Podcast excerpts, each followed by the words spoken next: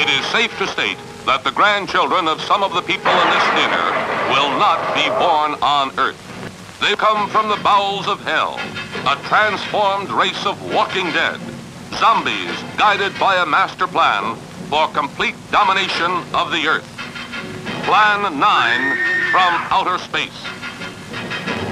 Starring the most nightmarish cast ever. Bela Lugosi, the seductive Vampira, and Tor Johnson as the Walking Dead. What earthly power can stop this terror? For a glimpse of things to come, see this blast of screen suspense. For it could be happening right now. It's ticklish business any way you look at it. Come on, we'll stick together.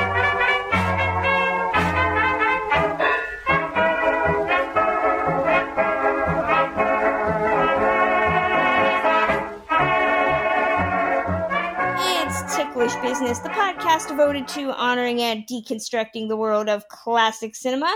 As always, I'm your host, Kristen Lopez. Andrea Clark. And I'm Samantha Ellis. This week, we are talking about 1959's Plan 9 from Outer Space, and we have a very special guest in the ticklish business. I say HQ, but we are all scattered to the wind, so it's really a virtual HQ. But we are so happy to be joined by the lovely and amazing Diana Ellis. Hi. In case anybody didn't know that they are related, this is Sam's awesome sister, who I did not know was a big Ed Wood fan. Oh, yeah, yeah. I think he's the greatest. Well, not really. He's the worst, but you know.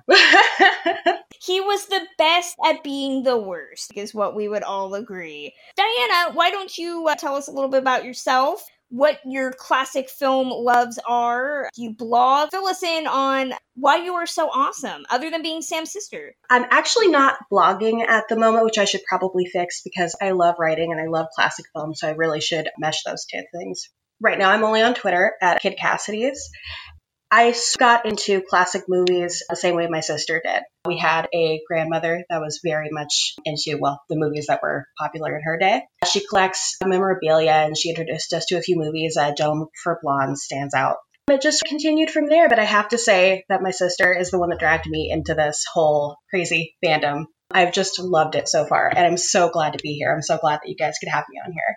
Is this the first Ed Wood movie that you had ever seen? And have you seen others? This is the first Ed Wood movie I've seen. I actually saw, of course, the Tim Burton Johnny Depp movie first. And that was what made me realize that this guy even existed because I was into classic film, but not so much that I would have even heard of Ed Wood. I saw the very famous Johnny Depp adaptation where that's widened the horizons for everybody to have not known about this guy because obviously he kind of died in poverty and his films were unsuccessful. That was what made him so successful later. Then I was like, oh my God, these movies cannot possibly be this bad. So, of course, I had to see one for myself, and somehow it was even worse than I thought it was going to be.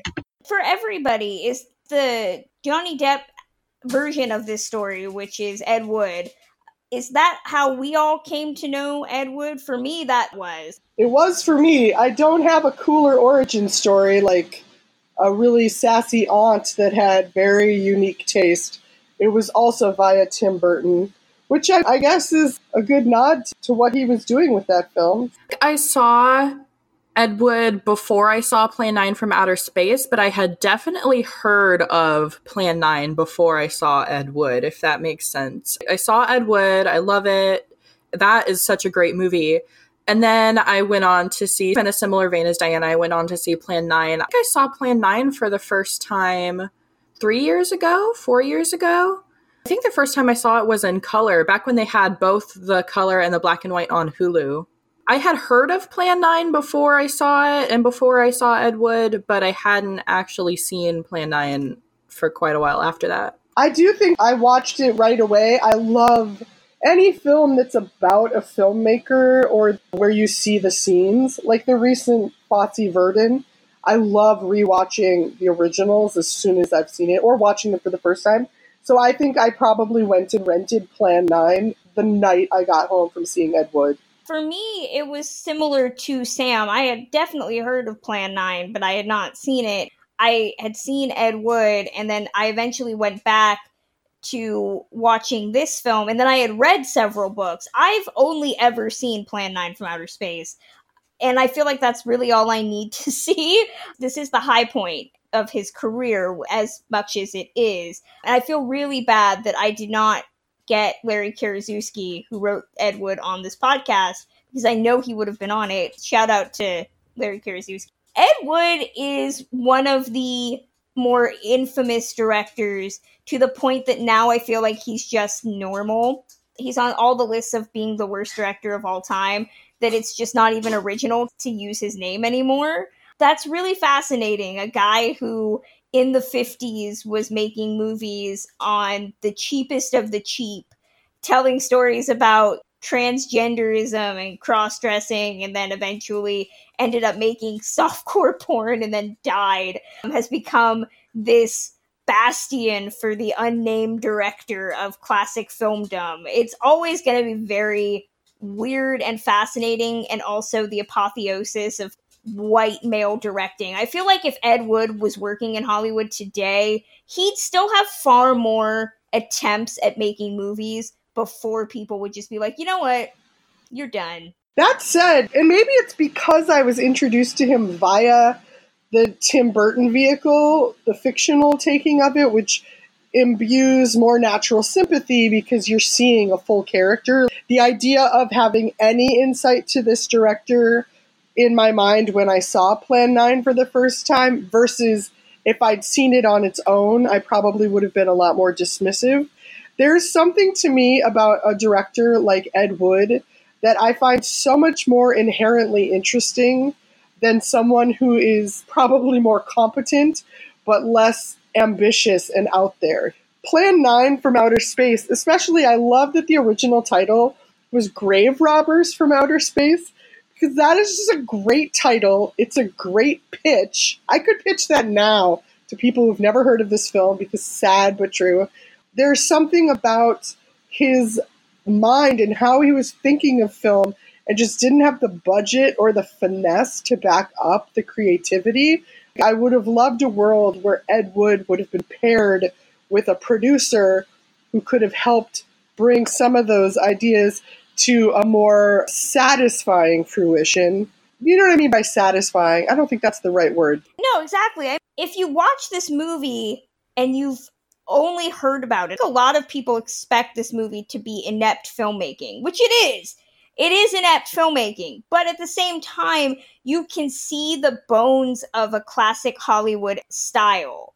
The reason why a lot of people give him a pass when they talk about the worst directors is that Ed Wood was attempting to make a movie.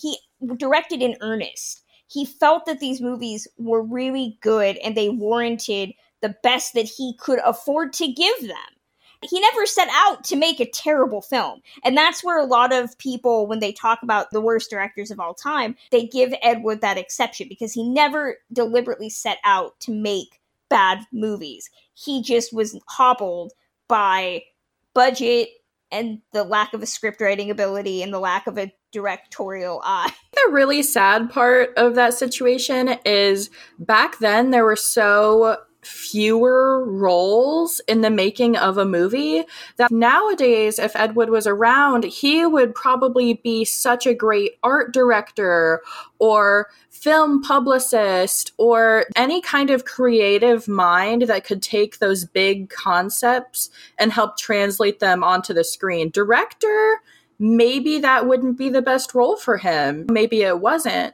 but he did have a really interesting creative mind and he knew what the audiences would like to see.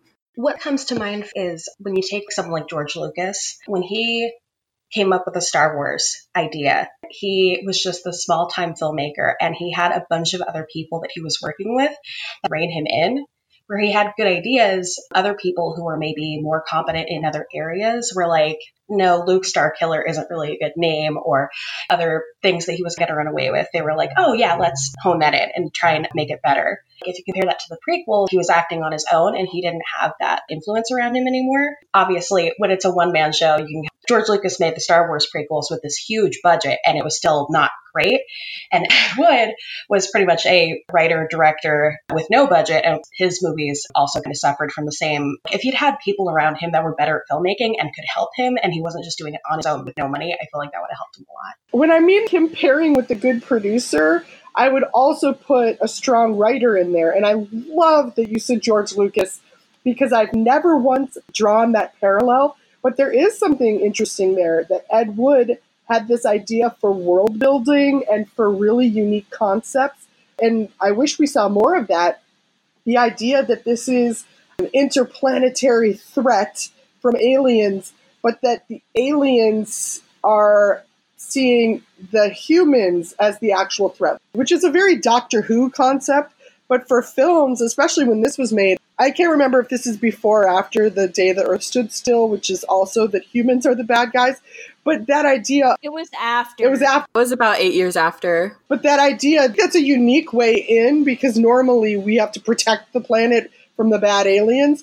So I love that Ed Wood, similar to George Lucas, was this pioneer and visionary, but his execution, when not bridled in, feel like he's someone who, as a director, would have I could see him babbling, babbling ideas, but having a screenwriter tighten those, and then a producer saying, we can do this section and this section, but not finessing what he was doing. Love it. Thank you so much. We should get into the plot really briefly before we start to deconstruct things and then people are confused. Plan 9 from Outer Space. It starts out as one movie and then it becomes another movie, but also still trying to be that first movie. And a lot of it had to do with personal issues behind the camera. This is a story about an old man, played by Bela Lugosi, whose wife dies, and his wife is Vampira, aka Maila Nurmi.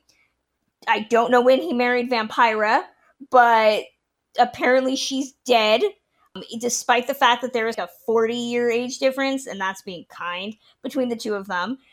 At the same time, two aliens, Eros, played by the wonderfully named Dudley Manlove, and Tana, played by Joanna Lee, are planning to invade Earth by resurrecting the bodies of dead people, including Vampira and Bela Lugosi's unnamed old man, and also the inspector, played by Tor Johnson, who was investigating the strange things that were happening at the beginning. And at the same time, you have airplane pilot Jeff Trent, played by Gregory Walcott, who gets involved because he sees a flying saucer, but the government tells him, No, you didn't. Shut your mouth. You didn't see anything. And you have stuff going on with the government where they're like, We have to shoot these aliens down and stop them. Those are all the plots, right? I didn't miss any wayward plot that develops in this those are all 187 plots, yes. Those are all the plots that develop in a movie that is an hour and 19 minutes long.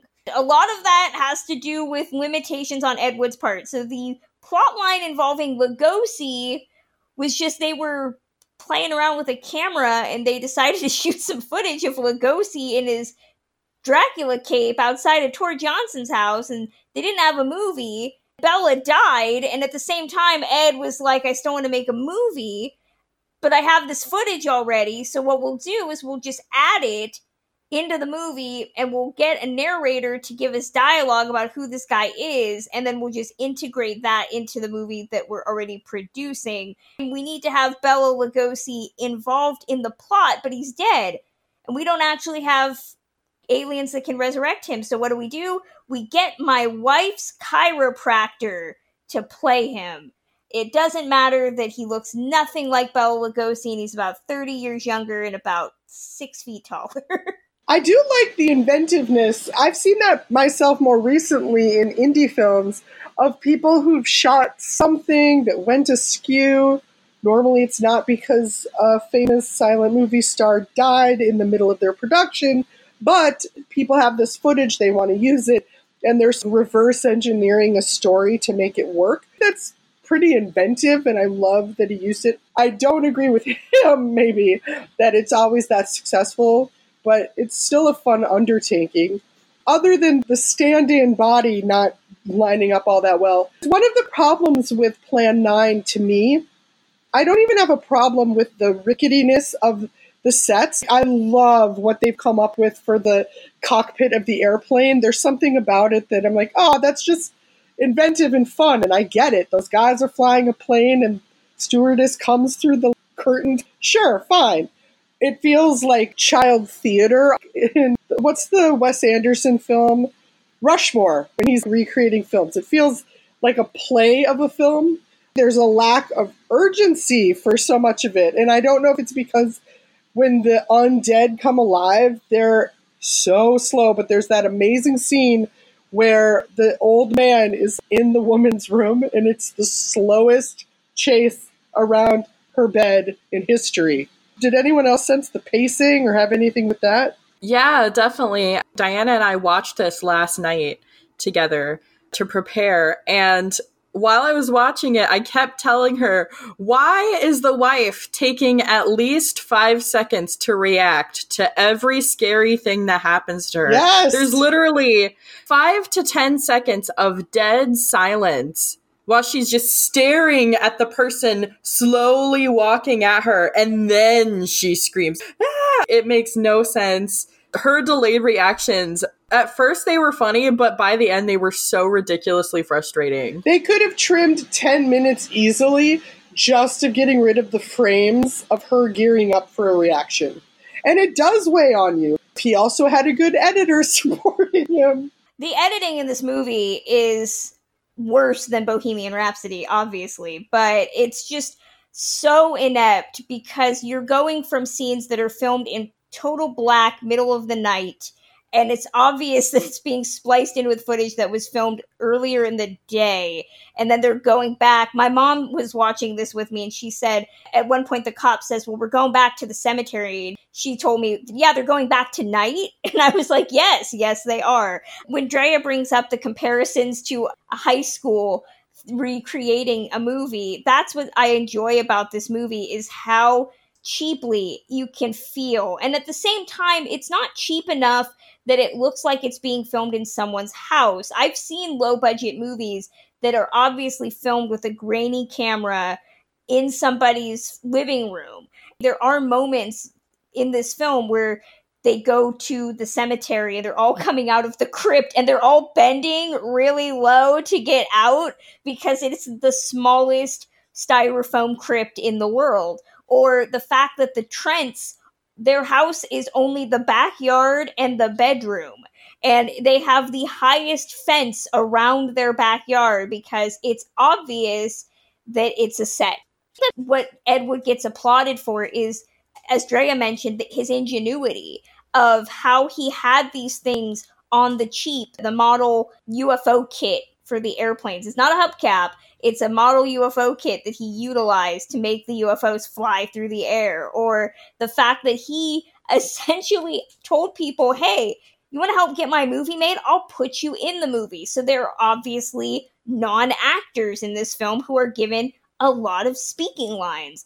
This feels like if you've seen any other low budget movie from the 40s or 50s, I think of like any of Bela Lugosi's other movies towards the end of his life. What is it? Something the Brooklyn Gorilla movie that he did with uh, not Jerry Lewis and Dean Martin, but the other guys that were like discount stuff like that.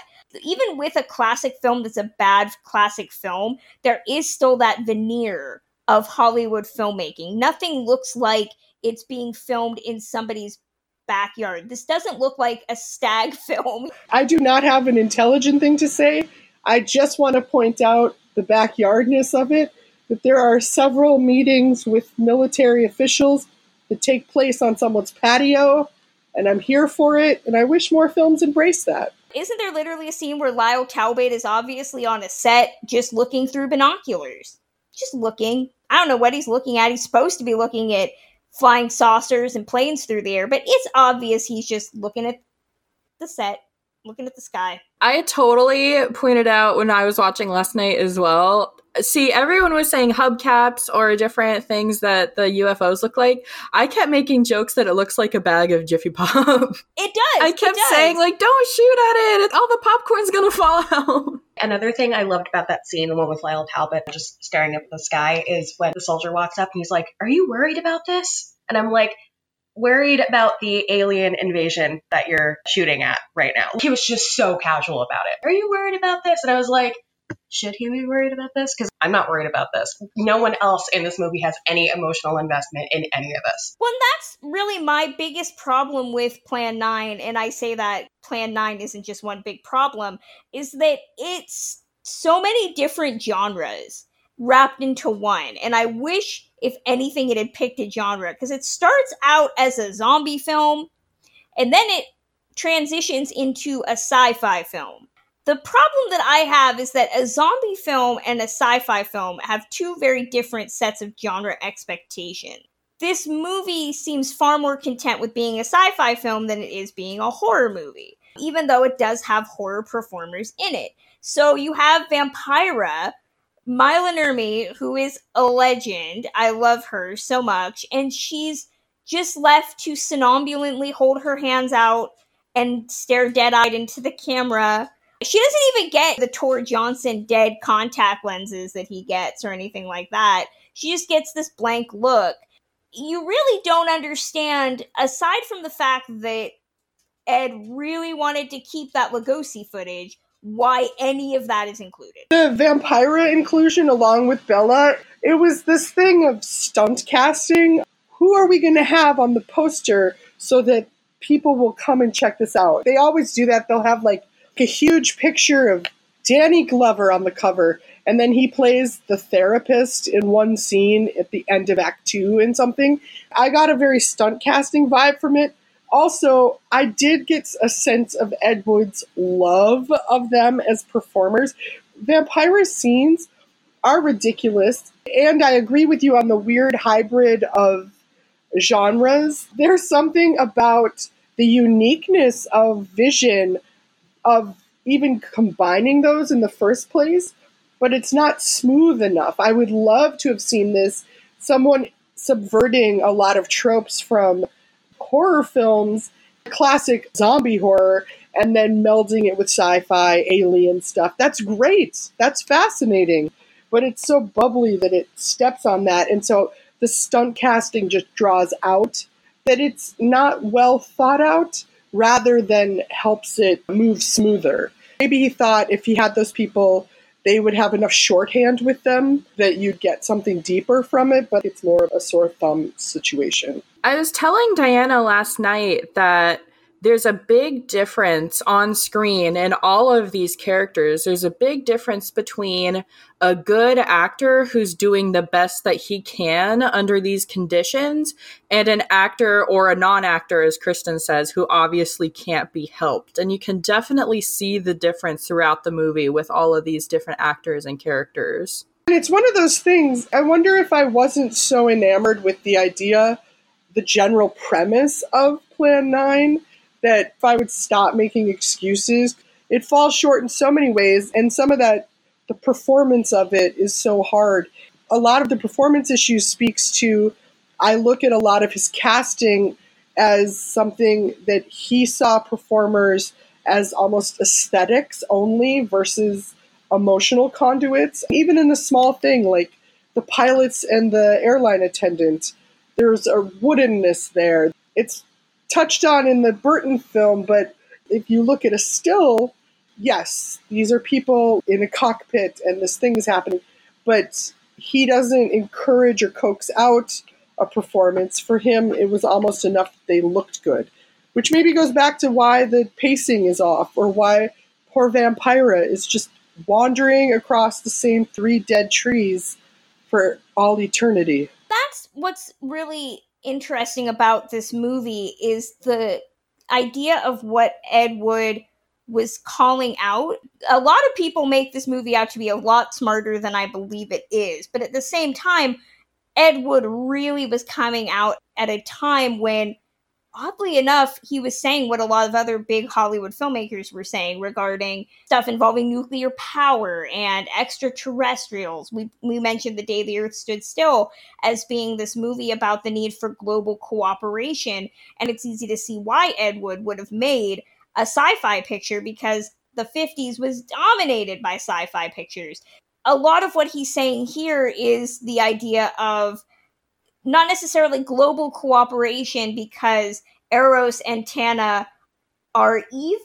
I don't necessarily know if you're supposed to think they're evil. They're inept, but they keep positing this plan like they're attempting to get themselves noticed. like that's the worst thing. They don't really want to invade. They just want people to acknowledge their presence because right now there's this blanket denial of extraterrestrials and they're resurrecting three dead people to make humanity realize that they're real. A lot of this wasn't thought out that great. It's also worth pointing out that around 1959, The Twilight Zone had premiered, which, watching some of these scenes with the Trent character in the cockpit, would not be remiss in an episode of The Twilight Zone. I got very super strong Twilight Zone vibes from this movie as well, except just with a smaller budget, even than The Twilight Zone, which is saying something. The whole idea of um, the aliens looking to be seen rather than, oh, we're going to conquer your planet or take us to your leader or something. Maybe that connected to obviously his, his cross dressing, which he pretty much incorporated into every other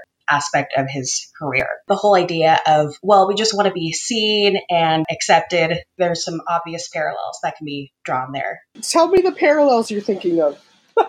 Well, the aliens want to be seen like, oh, no one notices us, no one sees us. And he was obviously hiding his cross dressing. You compare that to Glen or Glenda, which I saw about a year ago. It's about how he wanted to be accepted as someone who cross dressed. And I felt like him wanting to be seen as a cross dresser and also as a normal human being, there could be some subtle parallels drawn between that and the aliens wanting to be seen rather than just conquering Earth. Got you. Thank you. I can see that. I could definitely see that, especially if you listen to some of the Criswell lines, which we didn't even talk about Criswell, the quote unquote psychic who opens our movie. What are the last lines of this movie that the person that you're looking at could be an alien? On the surface, plays like it's a bastardization of the end of Invasion of the Body Snatchers, which is a movie that Ed Wood seems to have heavily heavily cannibalized for this movie. But also, if you look at his personal life and what he was trying to hide, this idea that person next to you could have some weird sexual proclivity. I could definitely see that. With his casting and with the story and everything, just about outcast, like how it feels to be an outcast, you know, whether it's because you're an alien or because you're a vampire. It's when you gather Vampira and Bela Lugosi and a bunch of misfits together for a movie about aliens wanting to be seen. It's like there's so many Freudian things you could draw from that. That's a great layer to that idea of stunt casting. Like I said before, there's very apparent softness in his heart towards them. You aligning that with his own view of himself as an outsider is a great one. Vampira, actually, we could do a whole deep dive on herself. LA Film Festival, which I programmed for years, premiered a film in 2012, I believe, called Vampira and Me, which is a documentary about her. I need to see that still. Oh, yeah, it was great. And there is something about both her and her view of herself as an outsider, but then also how she was shut off from a cultural legacy that so many more people should know about her than do that I also think harken back to Ed Wood in an interesting way in his utilization of her or choice of including her in this thing, even if it meant shoehorning her in. And same with Bela Lugosi of being adamant about using this footage that he had. Hell or high water. I have footage of Bela Lugosi unfurling a vampire cape. So you know what? I'm going to make a film about aliens, and that's where I'm putting that footage. So I do like that additional tie to it being a kinship of outsiders. Ed Wood inspired a lot of directors to create that stable of performers, especially performers who were down on their luck. I think of what Rob Zombie regularly does with B and C list stars of the past and trying to put them in his films. At least here, if you were looking at a lot of the performers that he did include who had never really gotten a big break and a couple of them did go on to make other movies after this one. This wasn't necessarily a career killer for all of them but watching vampira who was never really a big name until long after the era of like horror host had died and then elvira as much as i love her stole from her vampira had to sue her was a big thing. And even lugosi feeling like he was going to get his second wind as a performer working with ed wood he definitely gives them characters that aren't poking fun at them. He's utilizing their personas but he's still letting them be actors. So he's like, you're not playing yourself, you're playing a performer. You have a characterization here. You are Bela Lugosi's dead wife. I don't know when you married him, but that's what you're playing. Channel that. You can see that he really treated them as actors first and not just has been personalities. The fact that he gives Tor Johnson who was best known as a professional wrestler. He was dubbed the Swedish Angel. You're letting him play a police detective who sounds like he's from Sweden. I gotta give him a pat on the back for that. I marveled at those actors in this film that really could act, that Ed Wood allowed them to display the best of their abilities. Bela Lugosi is the first example of that. I was saying while I was watching this film, during the scene of Vampira's character's funeral, Bela, he has the tissue over his face and he's actually crying. You can see that full emotion in his features. In that same vein of what you were discussing, Vampira, she doesn't do a whole lot, but just that one shot of her coming at the camera with her claws, her arms out is so iconic. And it's because he really took use of that persona and made it present and he could say that about everybody in this movie. I do want to say Gregory Walcott, who played Jeff Trent, our pilot, actually had probably the best career of everybody after this movie. And before this, he had actually done several westerns and military movies, including Mr. Roberts and The Lieutenant Wore Skirts. After this movie, he did do a lot of television. He was on Perry Mason, The Sugarland Express, a Spielberg movie. He did Thunderbolt and Lightfoot. He made a lot of movies after this. So good for him. Good for him because playing the character that he plays not exactly a feat. And that's the other thing. The actors that actually could act, you're just like, eh, nah. Lyle Talbot was an acclaimed actor of the silent era and he's just so blasé about everything. I almost feel like the actual established performers come off the weakest here because there might have been an awareness that this was beneath them. I don't know. You can obviously see through all of the performances that Ed Wood was an inept director. I don't think that was his strong suit whatsoever. We have mentioned he's more of a visionary, more of a creative mind. Bela Lugosi is the main exception. In the very few scenes that he's in, he's doing his best it's not the best role for him. No, it doesn't give him all the chances that, say, Dracula would. You see in these few shots that he can act. That's obvious. To give my two cents as far as reading deeper into the plot and the characters in this film, the pilot, he embodies that manly 50s male that we described in other episodes, other films. He embodies that so well that the aliens they say, oh, humans are such brutes. They've caused so much destruction. They don't care about the lives of others. And meanwhile, you have this pilot character who's proving them right. I was saying earlier when we were watching it, the only two things that this pilot can seem able to do is either see UFOs and not be able to talk about them or punch people. And he punches a lot of people many times in this film. And like I said, he proves the aliens right in that sense. It's just funny that Bela Lugosi supposedly has the best performance in this movie when he had no idea what movie he was in or what character he was playing. I wonder if everyone would be a little better if they were just acting blind in everything. There's an interesting implication in the story about the presence of government conspiracies, that the government is hiding things from people. How impacted do you think Ed Wood was at the time? It's when Hoover is running things. There's just a growing sense that the people in charge are not necessarily upfront with the American public. And thankfully, we've gotten rid of that. Now everything is just total candor and transparency.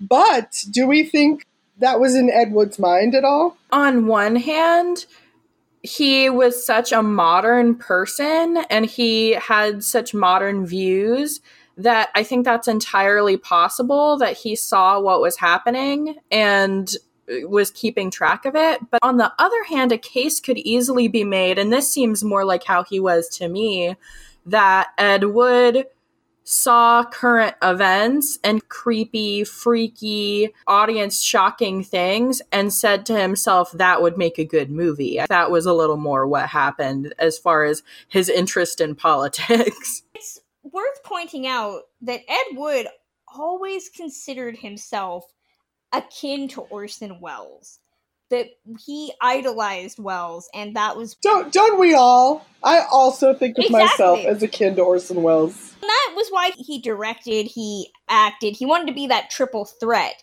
It's hard not to see a few parallels to Welles. Both notoriously could not get projects financed just on their name alone, regardless of what that name meant. Both of them had very strong personalities and could not divorce their personal life from their work. I mean, there's always ways to read Welles's work is commenting on his own relationships with himself. When the stardom faded, both of them took very different routes in how to deal with that. Wood became an alcoholic, and Orson Welles just ate a lot. He had a good time doing it, but that's how he worked towards the later part of his, his life. That's something that's always intriguing to go back to that concept of directors nowadays fail upward. That the worst director of all time and what who many say is one of the best directors of all time hold a lot in common. You have to give credit where credit is due because Welles absolutely also did become an alcoholic. Thank you. That is true. And I was also going to chime in. That is the credit he is due. he also sold the alcohol that he was probably consuming. So at least he was making money off of it in some form. I feel like Orson Welles' ghost would be like, hey, did you just say that I was not an alcoholic? Maybe we'll include one of those Orson Welles line commercials uh, at the end of this episode. Put that soundbite at the end of the episode. That'd be hysterical. Oh, definitely. I actually have always said, and I feel like we're getting really off the rails here, but I've always said that Orson Welles was a horrible actor, a decent director, and a fantastic cinematographer. And it's the same thing where Welles and Wood just weren't put in the right spots. The puzzle didn't quite fit when Welles was an actor or when Ed Wood was a director. But when they were in the right spots, you got such brilliant filmmaking. And please send all your Orson Welles is not that good hate emails to Samantha Ellis at ticklishbiz.com. Everyone makes fun of Dick Van Dyke's accent and Mary Poppins, but I'm just throwing it out there. Orson Welles and the lady from Shanghai. You are welcome to listen to the episode that I did on the lady from Shanghai with Nell Now, where we talked about his accent. Am I the only person that actually thought it was a good accent? It's not the worst Irish accent in the history of Irish accents, but it's not. It's not an Irish accent. I was actually surprised reading about it after I saw it that everyone hated his accent. I was like, oh, I actually didn't think it was that bad. You know who didn't have an accent? Ed Wood. Moving back onto him. this was his last real Haru. He did make other movies up until the early 70s and then couldn't get anything financed, went into severe depression, becoming an alcoholic. He did end up writing 80 lurid crime and sex paperback novels, including all sorts of short stories and nonfiction pieces that he actually got published in magazines and newspapers. So he did have a huge, prolific writing career, even though he wasn't directing. He did write a kind of memoir in 65 where he just told writers to keep writing and he talked about Bela Lugosi and then the 70s he just said screw it and literally started directing soft and hardcore pornography under a really interesting alias Akdov Telmig that's vodka gimlet spelled backward can't say that Ed wasn't creative He was a committed drinker. I like that. What do you guys think of the assessment? We've said it a few times of Plan 9 from Outer Space being the worst film ever made. After this discussion, after your knowledge, do you think that's fair? It depends on how you define the worst film ever made. The worst film moniker happened for him in the 80s. I think it was Michael Medved who slapped him with being the worst director ever made. And that was after several decades and after Wood himself had died. Yeah, I mean, if you're going off of movies pre 1980, he wasn't the best director. But again, I feel like he has an understanding of cinematography. I mean, the camera is in focus, the camera is in place, it's shooting what it's supposed to be shooting. So for me, who judges worst movies as at the bare minimum is the camera in focus, he's not the worst director ever made. I've seen the worst movie ever made. It came out a couple years ago. It's called Showgirls 2. I mean, it's atrocious. It makes Ed Wood look like Citizen Kane. At the bare minimum, I don't think Ed Wood is the worst director. He inspired an indie movement almost. People who said, hey, this guy was able to make movies with UFO model kits and non professional actors, and here you go. There are far more worse movies, both before and after this movie that came out. At this point in 2019, it's a little too easy to say Ed Wood is the worst director of all time. That's true. We've had so many terrible directors since then. I would agree with that. Slapping that moniker on, a lot of people agree just because he's developed that persona and that image and that name as the worst director and director of the worst movie if I really had to come right down and say it, it's so hard. It's really hard because, as you guys say, there are a lot of other really bad movies. It's a tough competition for the worst movie of all time. But as far as the ones that I've seen, it's pretty bad. But I have to love Ed Wood for his vision and his intentions. And I have to love a lot of the actors who are trying their very best. As corny as it is, there really is something to be said for the love of making a movie because I've seen movies that had huge budgets and stars anything that you could possibly ask for to bring together to make a good movie. And it was just clear that no one cared. No one wanted to make a good movie. They wanted to get a paycheck and leave. You can tell the difference between that and this kind of movie, where he obviously had so much love for what he was doing, or else he wouldn't be doing it. The world did not want him to be making movies. He could have given up at any point, and he probably would have been better off for it he had so much passion for what he was doing. There's also something to be said for it's so bad that it's good, and I would much rather watch a movie like this than something where a bunch of people that might have been more talented got together and you just do not care what's going on on screen. You just want to turn it off. But you can't turn off this movie. You have to see how terrible it is. In that regard, I wouldn't call it the worst movie ever made. I would rather see a bad movie made by people who obviously wanted to be there rather than a bad movie by people who had the opportunity and just didn't care. I like that assessment. That's such a good take. That's fair. That gives me hope for this movie. It makes me see it in a new light. What do we feel about Plan 9 from Outer Space? The end of these episodes, do we recommend it?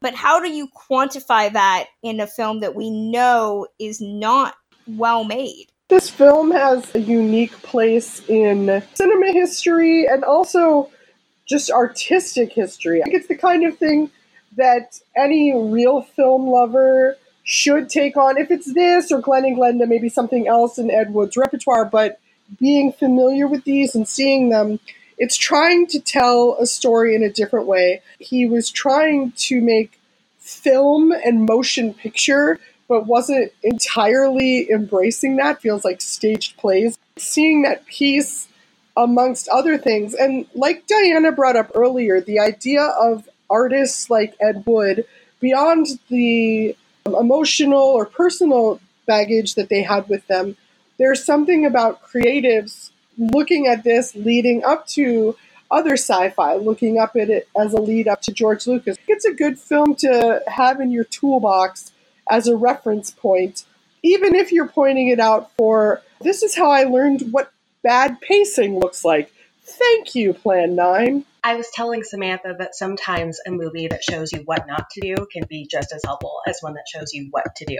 There's not a lot of better examples of if I don't know how to pace well or if I only do two takes per shot for the whole movie, this is what I'm going to end up with. And that's terrifying. It's definitely a movie you should watch, even as a purveyor of classic film history, you have to look at the movies that might not have been box office, but that inspired other directors, other movements. Even bad classic filmdom is its own thing. There were bad classic movies. I was just actually talking to my Based on a True podcast co host, William Bibbiani, about how does one look at a bad movie in this era when there was this air of glitz and glamour to it, even if it's bad. Plan 9 from Outer Space is worth a watch. If you are fortunate to watch it with the RiffTrax version, um, Mystery Science Theater 3000 has done stuff with it. It's a fun watch. You will have fun with it.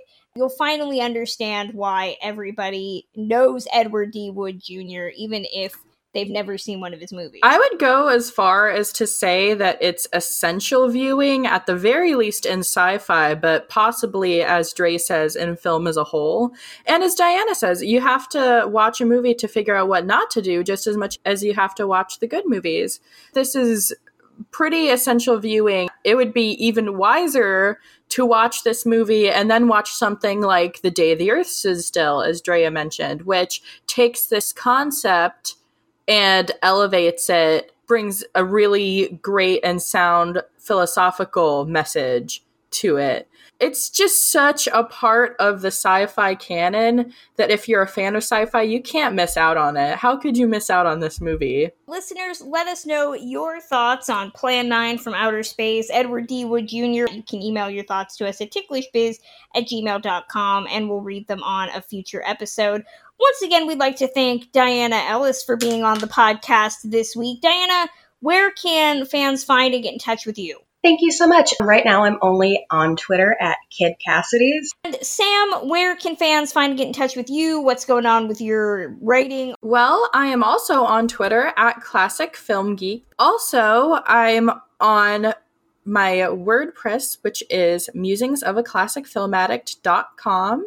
And you can find my Cooking with the Stars posts every month at classicmoviehub.com. Drea Clark, where are you on the internet? I'm on Twitter at the Drea Clark. You can also always find me on my contemporary film podcast, Who Shot Ya? And you can find me on Twitter at journeys underscore film. You can listen to my other podcast, Citizen Dame, which is at citizendame.podbean.com com. That's going to close out this edition of Ticklish Business. As always, Ticklish Business is available wherever you get your podcasts via ticklishbusiness.podbean.com, Stitcher Radio, Player FM, Apple Podcasts, Spotify, SoundCloud. You can also visit my official website where I discuss classic films regularly, journeys in classicfilm.com. If you are a blogger, Sam and I are actually co hosting a Summer Under the Stars blogging event. So definitely get in touch with me either through the Ticklish Biz email or Twitter if you want to sign up. We'll be giving out prizes. We are also going to be giving out a prize pack to the Ticklish Biz listeners, I'm working on finalizing all of that as well in honor of Summer Under the Stars. Should be pretty fun. And the podcast is also on Twitter at ticklish underscore biz. If you want to learn more about upcoming episodes and hear exclusive content before anyone else, then consider supporting Ticklish Business via Patreon. We have a wealth of amazing perks. All your donations go straight back into making Ticklish Business the premier classic film podcast that it is. And if you head over to our Patreon, you can hear co host William Bibbiani and I look at how Hollywood talks about itself in cinema with the show based on a true podcast. Our latest episode is looking at the 2015 Marilyn Monroe biopic, The Secret Life of Marilyn Monroe. I also have some special interviews coming out to the Patreon with some of the directing and cast members of that movies. And Adam Kautzer and I talk about all the movies that Hollywood likes to remake again and again on doubled features. We just did our Godzilla episode. We're coming up on our next episode, which we're keeping the movie a secret. So, all sorts of stuff over on the Patreon that is exclusive to the fine folks that continue to keep the lights on at Ticklish Biz Amorphous HQ, patreon.com slash Ticklish Biz. So, what are we doing next time, ladies? I believe we are doing our Summer Under the Stars episode. Is that correct? Yes, we are. I'm very excited about this one. It's going to be really awesome. I'm excited. I'm excited for Summer Under the Stars. Me too. It's my favorite time of the year for TCM. Honestly, I watch all month long. That'll be next time.